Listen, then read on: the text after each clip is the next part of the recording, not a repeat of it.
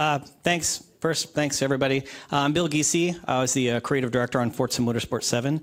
Uh, this was uh, Jon Knoles. He was the design director on the Forza Horizon series. again, thanks for coming out. Again, you know, I appreciate you guys taking the time. Um, before we start, though, I, I did want to thank um, one person specifically, Cherry. Where's Cherry? Oh, she's back there. No, no, it's fine. You can go. I'm, I'm going to talk nicely about you, so it's better when you're. Uh, we uh, Turn 10 did an inclusive design sprint, uh, uh, I think about a month ago, um, and it was incredibly insightful to have SMEs like Cherry there um, to give their again their their insight, their stories, um, and we we learned a hell of a lot uh, that we took back to the team. Uh, so cool. So, what this is going to be is kind of more of a postmortem uh, kind of how we've more of like happy accidents, how we fell backwards uh, into accessibility and inclusiveness uh, because we were trying to build a game for more broader players. The way we de- determined it at the time was kids and elderly people. It was more about dexterity uh, than anything else. Uh, so, is anyone here not familiar with Forza? Is everyone familiar? Yeah, I don't have to do the spiel and it sounds so self-serving when we talk about our own game. Uh, okay, so cool. Let me talk about it. So, uh, looking back about 18 years, to better understand where we are today, you got to take a look back. Um, the racing industry at the beginning of 2000 was very different than it is today. Um, you know, you had things like the, the Fast and the Furious had just started, so you know those you know those types of street racing games were really popular. Um, you know, outside of that, you had arcade-inspired games like Crazy Taxi, Mario Kart. It was a very different, different time for racing. Uh, there was a growing community of players that wanted something more realistic, authentic, simulation like. Um, and they, re- they really wanted to test out their skills. And they, they found that um, uh, failure was a metric for challenge for them. Now, again, this is a time when arcade games were, you guys remember those arcade games? You actually paid money. Uh, those games are still being translated over to console. And so the design of those games was very different, right? An arcade game is designed to literally take quarters from you. Um, and so a lot of those design mentalities were carried over to, to early racing titles, right? You didn't have, you know, simple, you know, navigation assists. You didn't have uh, interface overlays that made things easier. Um, you didn't have the ability to, to even restart a race. You couldn't, these console games, you couldn't restart um, you essentially were expected to succeed or start over. So racing games were hard. Uh, all of them were really, really hard. Uh, and they were revered in their difficulty um, and, and, and how they punished players. Uh, in 2003, Jack Black, uh, he spent over 400 hours playing uh, PGR2, Project Gotham Racing 2, and he got all the platinum medals. And platinum uh, in that game was brutally hard. I think there's like one or two people in the studios that could get that. And when he beat it, he took this picture. This is, I think, uh, he was on the set of King Kong. And again, this is before, you know, the internet and anything else. So literally, this was a mail that was received. Um, and when we got it, we were so excited.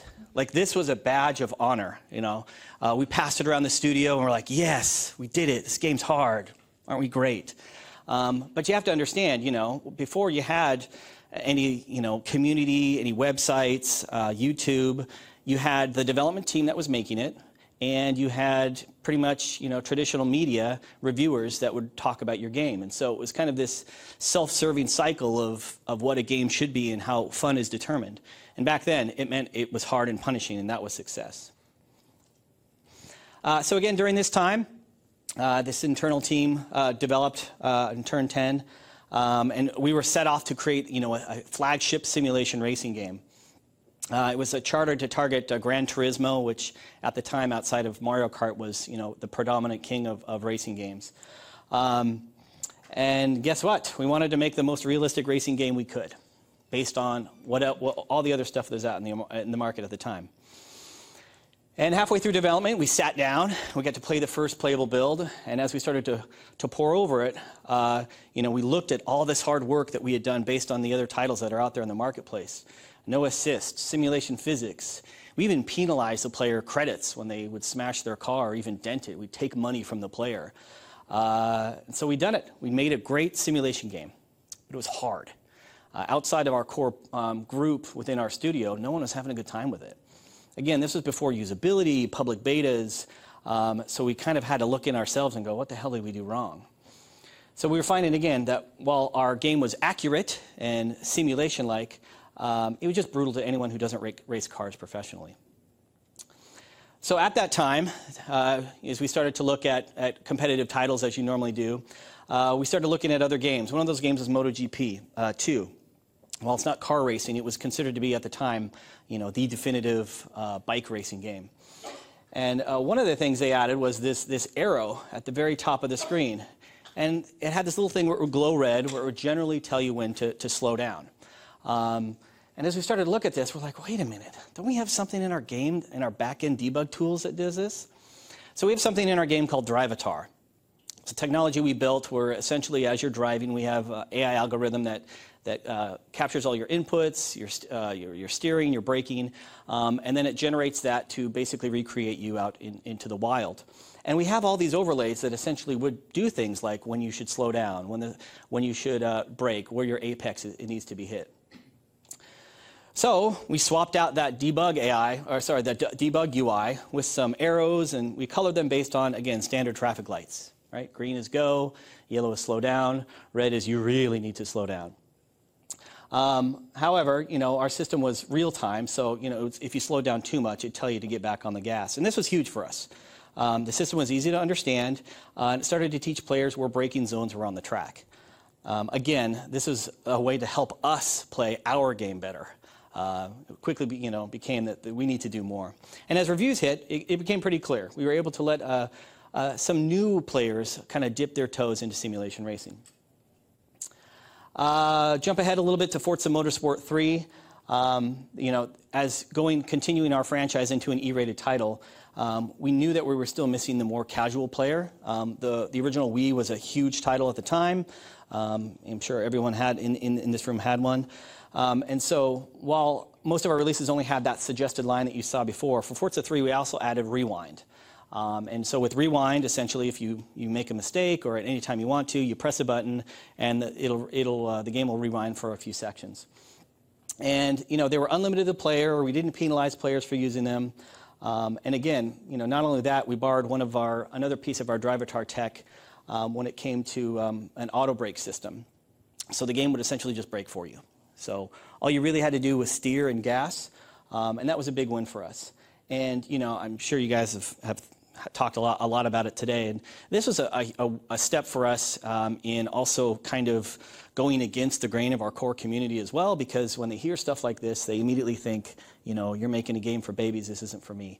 Um, and over the years, as we start to, uh, you know, uh, add these, remove these layers of assist that we've normally done, um, but let players choose what they want, um, you know, anytime we announce a new game, uh, up to release, there's all this speculation about how it's going to be ruined based on these new assists that we've had.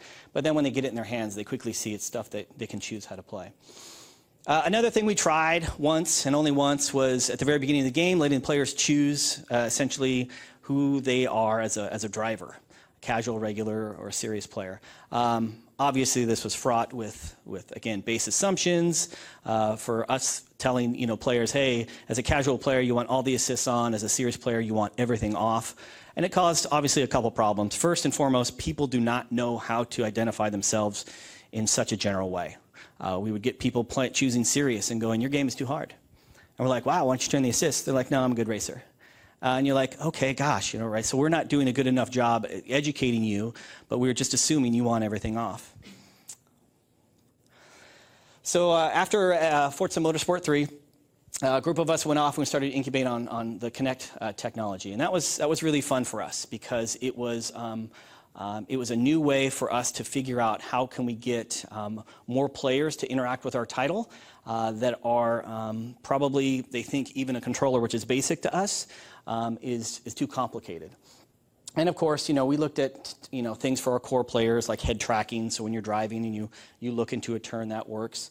Um, and we even just assumed building a Kinect uh, experience is like the real world. So we tried motions with H pattern shifts and e brake things, and it was a nightmare. It didn't work. It was no fun. Um, but whenever you ask somebody, hey, pretend like you're driving a car, the first thing they do is they put their hands at 10 and 2. Um, so while we already had you know, an auto brake uh, system into the game, we added uh, auto accelerate. So essentially, um, all the player essentially had to do was steer. The game would brake and it would accelerate for them. Um, at the same time, you know, because some of our cars, we wanted to keep the integrity of these cars that go, you know, 180 miles an hour, we added a steering assist. So if you got too far off, it's kind of like bumper bowling. It would kind of keep you in uh, the track as best as possible. Uh, and again, we were just developing this just for the Kinect, but as we then started to develop, develop a full title in Forza, uh, the, the in full game, we included this steering assist for all players. So it wasn't just the Kinect experience. This was something that everybody got. Um, and, you know, it was awesome when we started to, we didn't even realize, you know, that we were helping a group of players. It wasn't, you know, again, these are happy accidents from us. And so when we started to win some of these awards, it became in, incredibly clear that there's, um, there's a market out there and there's people that want to be able to experience your game that normally can't. And we've got a long ways to go. Us, meaning Forza. Um, our arrival to, to Windows 10, uh, after we shipped Forza Motorsport 6, we did a, a, PC port. This is our first time going to PC. We've predominantly been a, a console title. Um, and you know, it was eye-opening for us to kind of see the peripherals the PC players were trying to, to use. Um, we just assumed, again, you're going to use Xbox controller or you know, um, Microsoft-approved wheels, but uh, the majority of players we found were actually playing uh, PlayStation wheels. They were playing these weird peripherals that they had hacked together in order to get to work. Um, and it was like, okay, great. Moving forward, um, if we want to be able to hit other regions and more players, we need to have an open system with our, um, with our USB.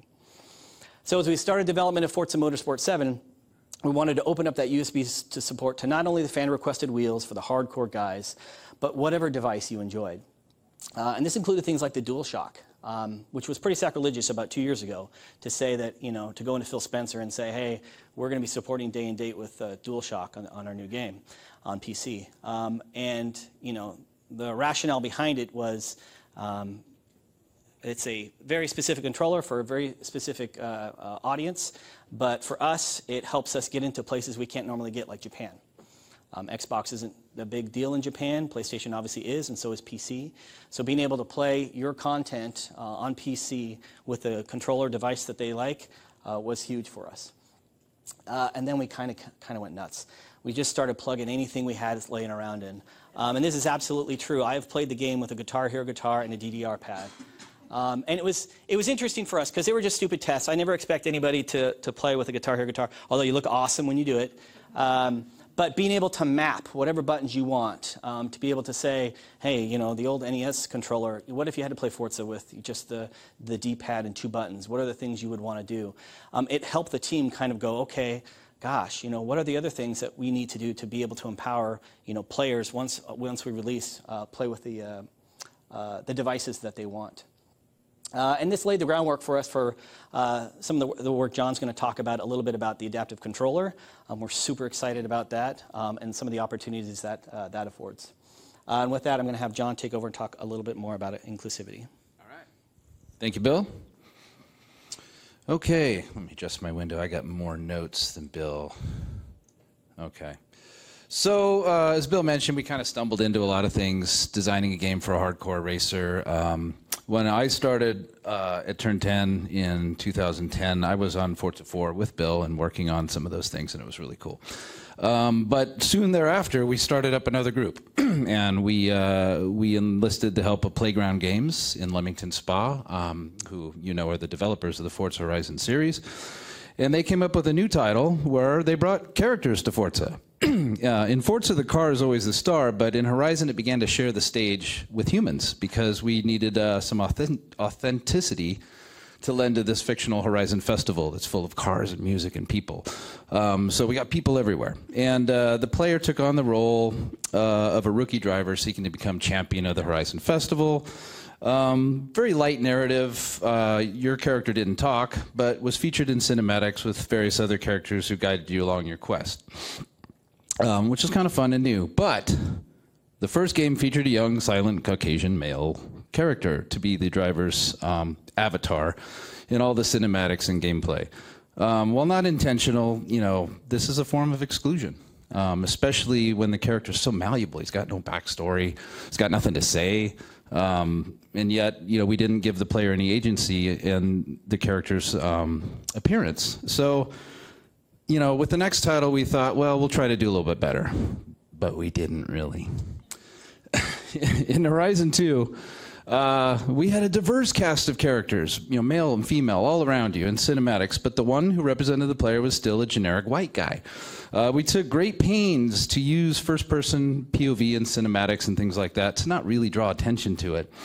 Um, but every time you swing the camera around to admire your car, or take a picture, or you know, uh, post your stuff online, or watch the replay, or got to the ending when he's holding the trophy up, I'm the champion. There he is, generic white guy. Um, and uh, we got called out again, as you can see, a game that seems to celebrate diversity everywhere else locations, cars, you know, things you can do. It's odd that the avatar representing the player themselves would be overlooked. Duh. So, we knew we wanted to do something about it in the next game. Um, and uh, while we didn't have the scope in the schedule, which you hear that word a lot if you're in game development, we don't have scope. And if you're a designer like me, you're like, we'll make it. Uh, we didn't also have time to do the robust character customization that we originally planned for Horizon 3, where you could change your skin tone, your eyes, your hair color, everything like that. All that stuff's first thing you get cut in scoping. But we absolutely knew we had to do something. So we turned to our uh, friends in UR, and uh, they reached out to the community, and they conducted a, a poll. Uh, and this was not just Forza fans, it's uh, broad, broader gamers, people who like racing games in general. Um, and we wanted to see what do you think about character customization in a racing game. Um, so respondents reported that um, it's somewhat important to customize their character in a racing game. It wouldn't necessarily impact their purchase decision. But those who felt it was important said uh, choosing a character that is like me is the most important to them. Um, and that rang really true with us. And what did that mean specifically? It really means that um, they want to choose gender and skin color, most of all. Um, gender and ethnicity, specifically. Um, the other things you could say, well, hair color and hairstyle seems to be just as important as skin color. Um, if you looked at all the deep questionnaires, no, those two on the left were the most important. Great, we could actually tackle that. So, Just the right slide? Yes. The initial experience of Forza Horizon 3 uh, provided diverse selection of characters for the player to choose from, giving the player agency in not only what the character would look like, but also what the game would call them by in voiceover and menus and whatnot. And ultimately, you know, this is a step in making our series uh, more inclusive. Um, next, I'll play a clip uh, from a popular YouTuber who had just completed the initial driving experience and arrived at the festival in Australia. This is really a high point, you know.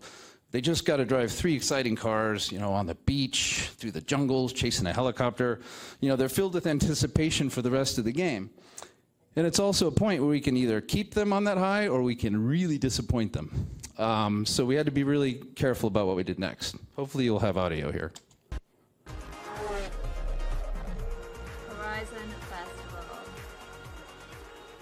That's definitely got me pumped to play this game. I actually think you can make a character in this game, or at least like pick some like predefined characters. Yes, you can. You've never been able to do this before. You're always just like random dude. So we, I think we need somebody. Okay, here's the options. Here's the options. I usually try and pick someone in this game that looks like me, but I'm kind of feeling this pink-haired girl, or I'm kind of feeling her. Which do we reckon? I'm gonna go pink-haired girl. She's also got necklaces that I kind of tend to wear. Your character can be changed. That's cool, we're gonna pick her. Okay, and what should I call you? Please have Claire. These games never, ever have Claire. Never, ever, ever. Please, just this one time. Oh, they have it! It's spelled wrong, but they have Claire. So, I get this in comments a lot. I do not have an I in my name. So it's like the. Irish way of spelling it. But never mind. Like, at least we've still got Claire in there. Yay! So big win, big win for uh, making Claire happy, um, and lots of other players who found a character that may not have looked exactly like them, but gave them some agency and some choice, and finding a name that uh, the character would call you by. Um, one of my daughters did not find her name in the game. She was not pleased. Um, I will not make that mistake again. Uh, we did also have lots of nicknames uh, in case you couldn't find your name. We can't have every name in the world, uh, but yeah, not yet. Maybe through the cloud and AI we can. Uh, but anyway, the point is um, giving people some agency makes them feel really good and, and uh, about continuing to play this game that they just bought and they're excited about. So we didn't know any of this, and neither did Playground. Sorry, Chris, I put your picture up there without your permission, I think, but um, I'm trying to make a point here. Uh, we didn't know any of this, and neither did Playground. But Claire happens to be a very popular YouTuber, um, and she just recently married one of the most popular YouTubers in the world, Ali A. Between the two of them, they have like 20 million followers or something like that. And uh, when they're delighted about our games, and there are 20 million viewers, many of them kids and, and women, and you know people who aren't the typical hardcore Forza player, might think, "Huh, maybe that's a game for me." So uh, we want to delight these broadcasters, so their fans are delighted and they play our games. We should strive to get more reactions like this from these types of um, broadcasters, but also from accessibility advocates like Chris, like Sightless Gamer you know, people who maybe can't play your games fully yet because of barriers we haven't removed yet.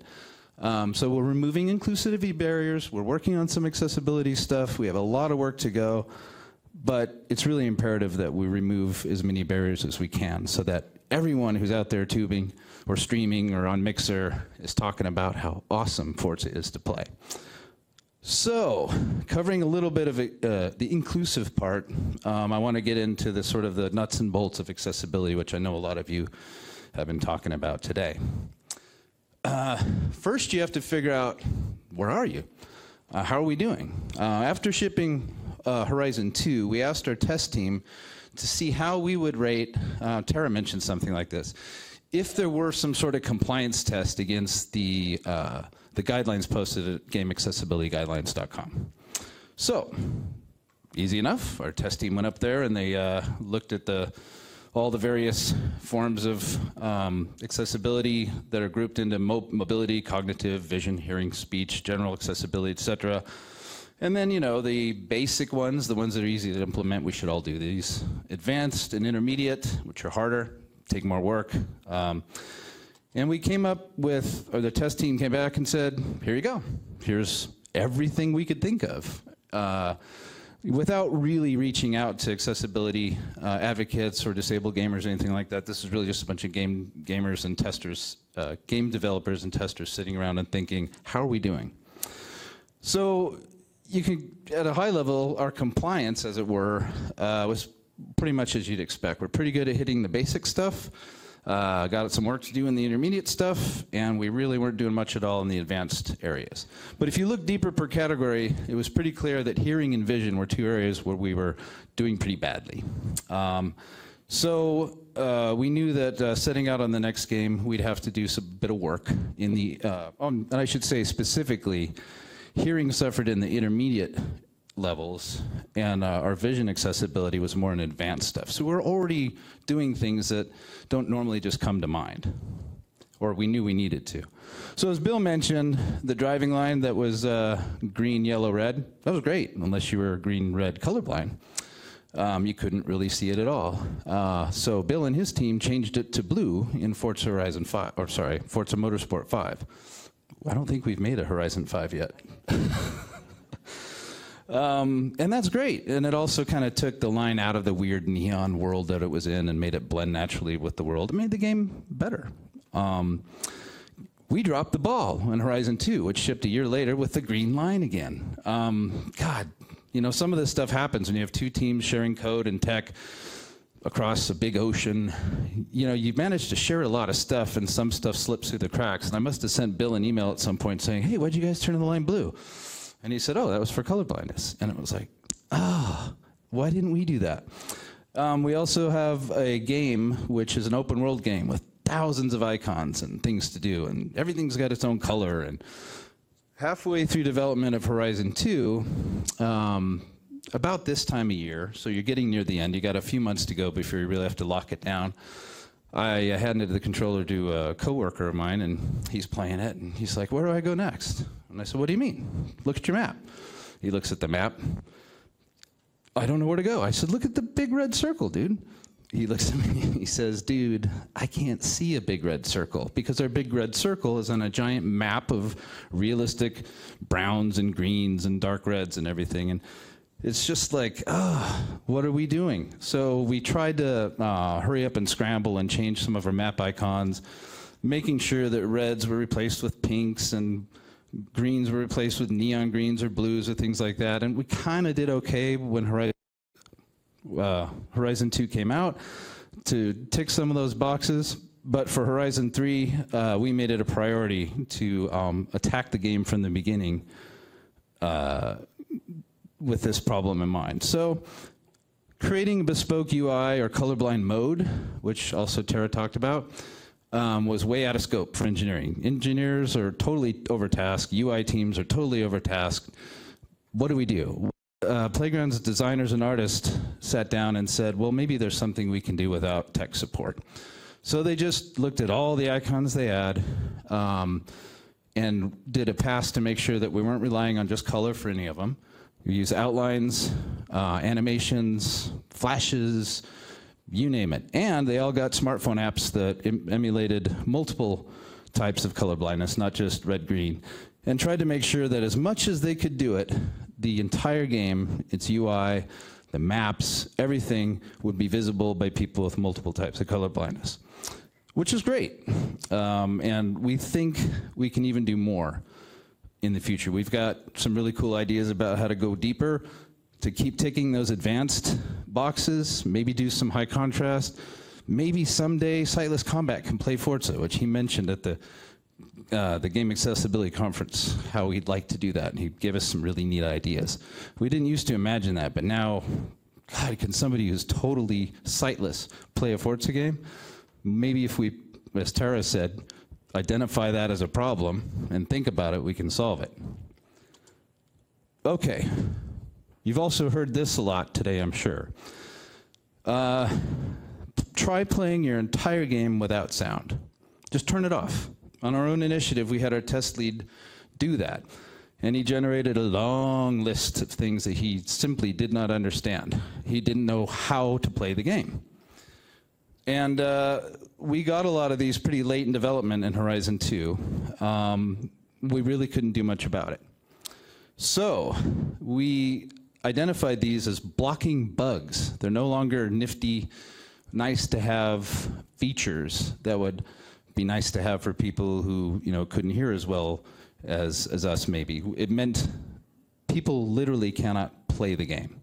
That kind of changed how we think about things. Subtitles and captions aren't the only solution for hearing impaired players, but it's a huge, huge part of it.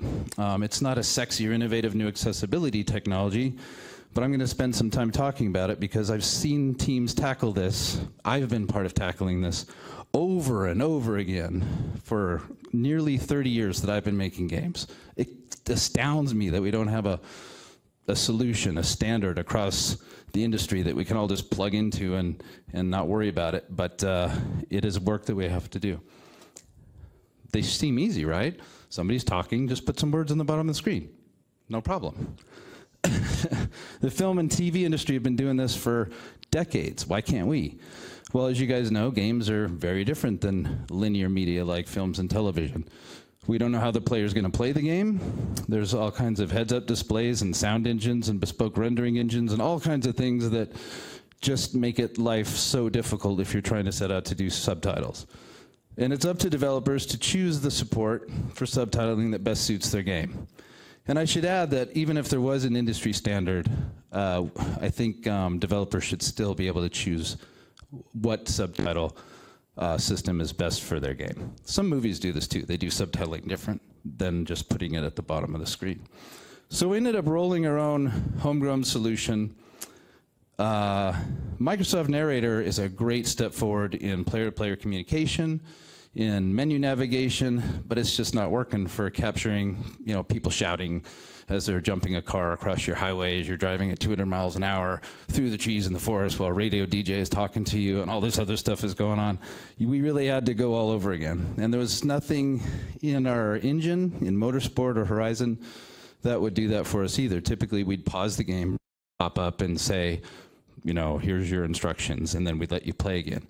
Well, we wanted a system that didn't interrupt the flow of gameplay and uh, we had to start from scratch again. And you do this by, you know, prioritizing the work. Uh, we had several main characters who speak. We want players to understand them easily um, without interrupting the action. We have a lot of HUD going on. As I said, you're driving 200 miles an hour through a forest, so we need to at a glance clarity. So we also needed a deliberate approach to reduce the impact on content creators. Uh, so the engineering team decided to, to tackle the work of making an automated system, uh, which is important. So Playground ended up making a new subtitle system that provided automatic text wrapping, so uh, words naturally get broken up and pushed to the next line. I think we did two lines deep. Uh, automatic timing based on the length of the voice file, automatic scrolling, and use each character uses an animated, unique uh, color and icon to go with their name.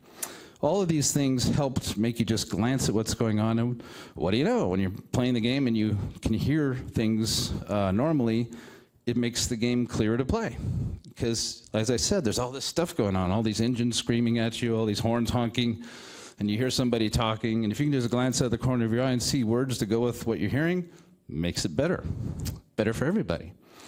And uh, reminds me of a stat I heard at the accessibility conference. Uh, Ubisoft, I guess, had done a poll of their Assassin's Creed players and found that 60% of their players prefer to play with subtitles on.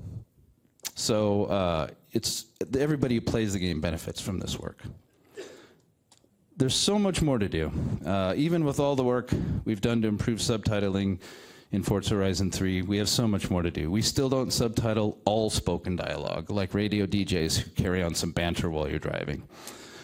Uh, you don't see captions for what music is playing or what the lyrics to the music are, or you know, a sound of fireworks going off in the sky or something like that. So there's a lot more custom work that we'd have to do. But again, it's about prioritization. The things that blocked you from completing the game were the first things to tackle, and then we move down the list. And I guess lastly, on the subject of subtitles, um, until there's a standard solution, it really is on us to deliver this for all of our players.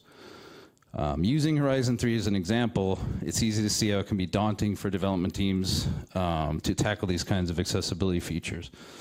Um, and it's easy to understand how sometimes they don't survive scoping compared to gameplay features like Auction House or you know some other thing that maybe in our minds took priority. Um, but there's a big important difference in how we're thinking about these things. We are willing to cut features that we think a lot of players would think are cool so that we can make our game playable by more players. Uh, yeah. So, uh, taking the years of work uh, we did to broaden our players via driving assists in the Forza Motorsport and Horizon series, the more open USB platform, we can now merge them with the adaptive controller. Um, this is really exciting stuff. Um, I don't know how people are going to play the game with this. You can plug in all kinds of things. I've done it with several things myself. It's pretty cool. It just unlocks more opportunities, more accessibility. This is Solomon Romney playing Horizon 3 with just a foot pedal and a thumbstick. Um, this device will be proudly shown amongst its perf- peripheral, peripheral, it's one of my favorite words to pronounce in a microphone, peripheral peers at E3. And we're excited by the possibilities with this device, but also uh, the possibilities that Copilot and Mixer and controller sharing over Mixer might lead in terms of accessibility. What happens if this controller is mixed with Mixer and Copilot and controller sharing? Um, I don't know that I've seen examples of that yet, but it kind of blows my mind to think what people might be able to do. Um, so there's still a lot of work ahead, and it's not easy. Uh, everybody in here who makes games knows that making games is really, really hard. A former LucasArts colleague of mine, some of you may have heard of, named Tim Schafer, often said that games are fantasy fulfillment to his team and to everybody to inspire them. He's absolutely right. But it's really, really hard. Why? Making software that actually works is really hard. Ask anybody in Windows or Google or Apple who makes software, it's hard. Making software that, act, or sorry, making entertainment that actually entertains is hard. Ask anybody in show business. We all go see lots of movies and watch lots of TV shows that don't entertain us, but a lot of people worked really hard on them. Making software that works and entertains is really hard because you're putting together people that don't normally go together. Super technical engineers with you know artsy fartsy creative types and designers, and they have to work together to do all this stuff. And then you have this uh, challenge. Making software that works and entertains everyone is, well, gosh, what do you do? So, this is where inclusive design and accessible design come into play. Removing barriers to play for players of all ages, background, skill, and physical or mental abilities is kind of the holy grail. How do you approach that challenge? Where do you begin? First, everyone on your team needs to have empathy for players of all backgrounds and ability. Um, if they don't, teach them, inform them, keep them part of this discussion. Put the same kind of dedication you put into making your games fun into making your games accessible. Everybody's got the skills and the talent. Like Tara said, we're all problem solvers. Make it a problem that you need to solve. Um, some people on your team will have more passion for accessibility. That's totally natural. Um, find out who they are and empower them to affect change, to make your game more accessible, to motivate the team, to run a sprint that tackles one or two accessibility problems so you can see what it's like to make improvements. There's also help out there. Everybody knows the game accessibility guidelines, inclusivity, um, enable at MS. There's lots of lots of places to go. And taking it all in at once can be daunting or overwhelming for development teams. You can't do it all at once, but you can make meaningful progress. You need both passion and patience and a long view of where you want your series to go, not just the current game you're working on, a franchise over years. And then, um, how do you know what to tackle and in what order? And I mentioned this a couple times, but you need to make accessibility a priority. You know, as game developers, one of the most powerful tools we have is effective prioritization and design scoping. at Turn 10 and at Playground, this happens all the time. We turn 100 cool ideas. Everybody's got cool ideas. Like we have a, we have a thousand of them by breakfast. You got to turn 100 ideas into 10 features you can actually ship and ship well. We do this every time we make a game. I think Bill generated a list of 200 features from brainstorms in Forza 4 that we all took back to our desks and sat down and thought, well, I'll take 20, you take 30. And I think we shipped somewhere between seven and 10 of them. This is a natural part of game development. And if you get really good at it, you do things really well. You take the things that you can do well and you only do those things. And that's no different at Playground. They'll spend two to three months coming up with the concept for the game, all the great things they can do, a world that's three times bigger than the one we're going to ship, and then we spend twice that time honing that design, scoping and scoping and scoping before we ever actually start production. I mean, there's prototyping and stuff going on, but we're not going to build anything until the whole team is in, in alignment with what we can build. So, uh, priority is generally handled in two ways there's priority and uh, severity. Best way to think of the two is priority is the order in which you got to do the work um, severity is the impact to the customer. These are intertwined, but you have to understand severity before you can assign an effective priority. Uh, and there's lots of different areas, you know, performance, graphics, gameplay, all these things. But kind of generally, things get bucketed into three features. Gotta do it, really should do it. Geez, it'd be nice if we could do that. That's kind of crude. I mean, we have much, much deeper and more granular um, ways of prioritization, prioritizing things, but our brains kind of bucket things into those, those three. So when you have thousands of items in your features backlog or your bug database, uh, where does accessibility fit in? In the old days, they'd just be battling with cool gameplay features, like the auction house, right? Or, you know, some character customization thing. Not anymore for us uh, what if lack of accessibility were severity one blocking bug, just like a game crash? That changes your perspective. Uh, to us, accessibility is gameplay. Um, you have to make your game to make your game as accessible to as many players as possible, which we've always been trying to do. Age, gender, ability, um, you have to think of accessibility as a critical component of gameplay. a requirement for the feature to actually work.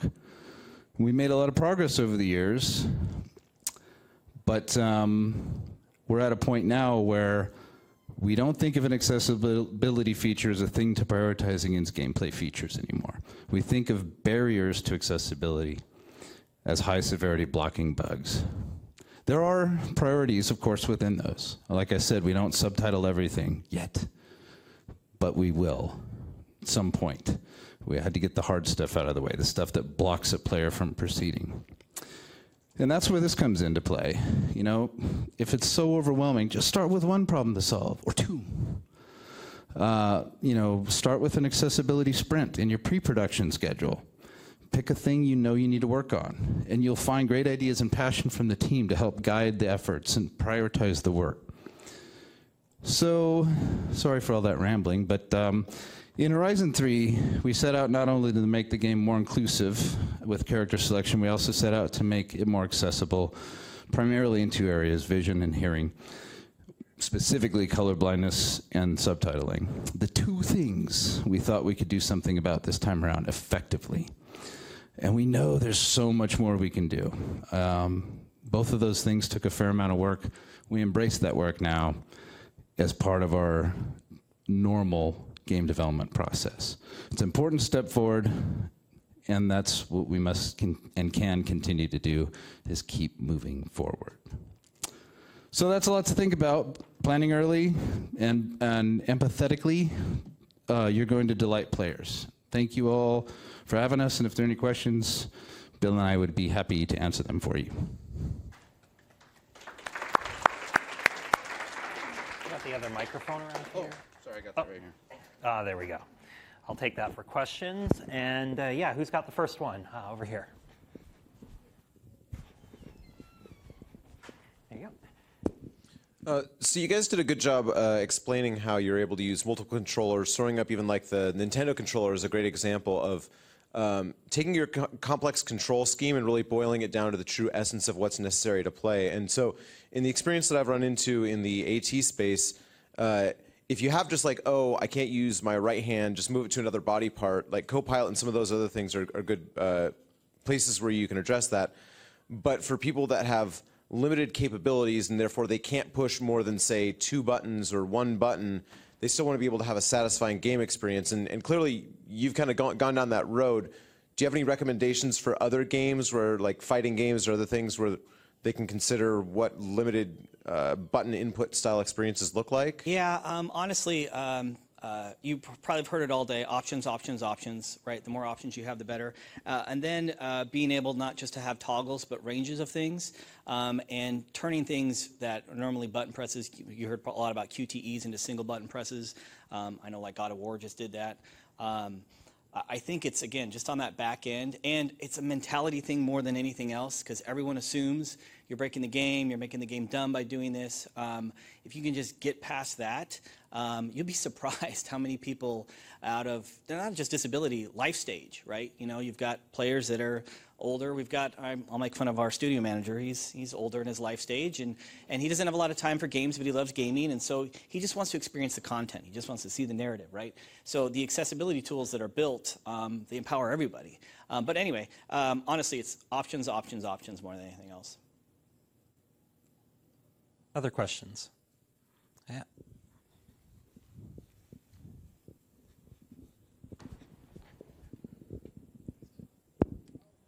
Uh, so you mentioned it's important to make all, everyone empathetic for all players. What's been successful for you at your studio to help like get that to everybody? Well, I said at the beginning, I think doing a design sprint with someone like Cherry, um, having them, our team, kind of walk through essentially how they how they play content, what's the type of games they enjoy and why. Um, you know, we do extensive BI to look at our, core customers, the experiences they like, and when you talk to you know some of these SMEs, it's very similar to some of the stuff that they want. Um, and so, like anything, when you you know you walk a, mile in a, man's shoes, you can really be more empathetic to it.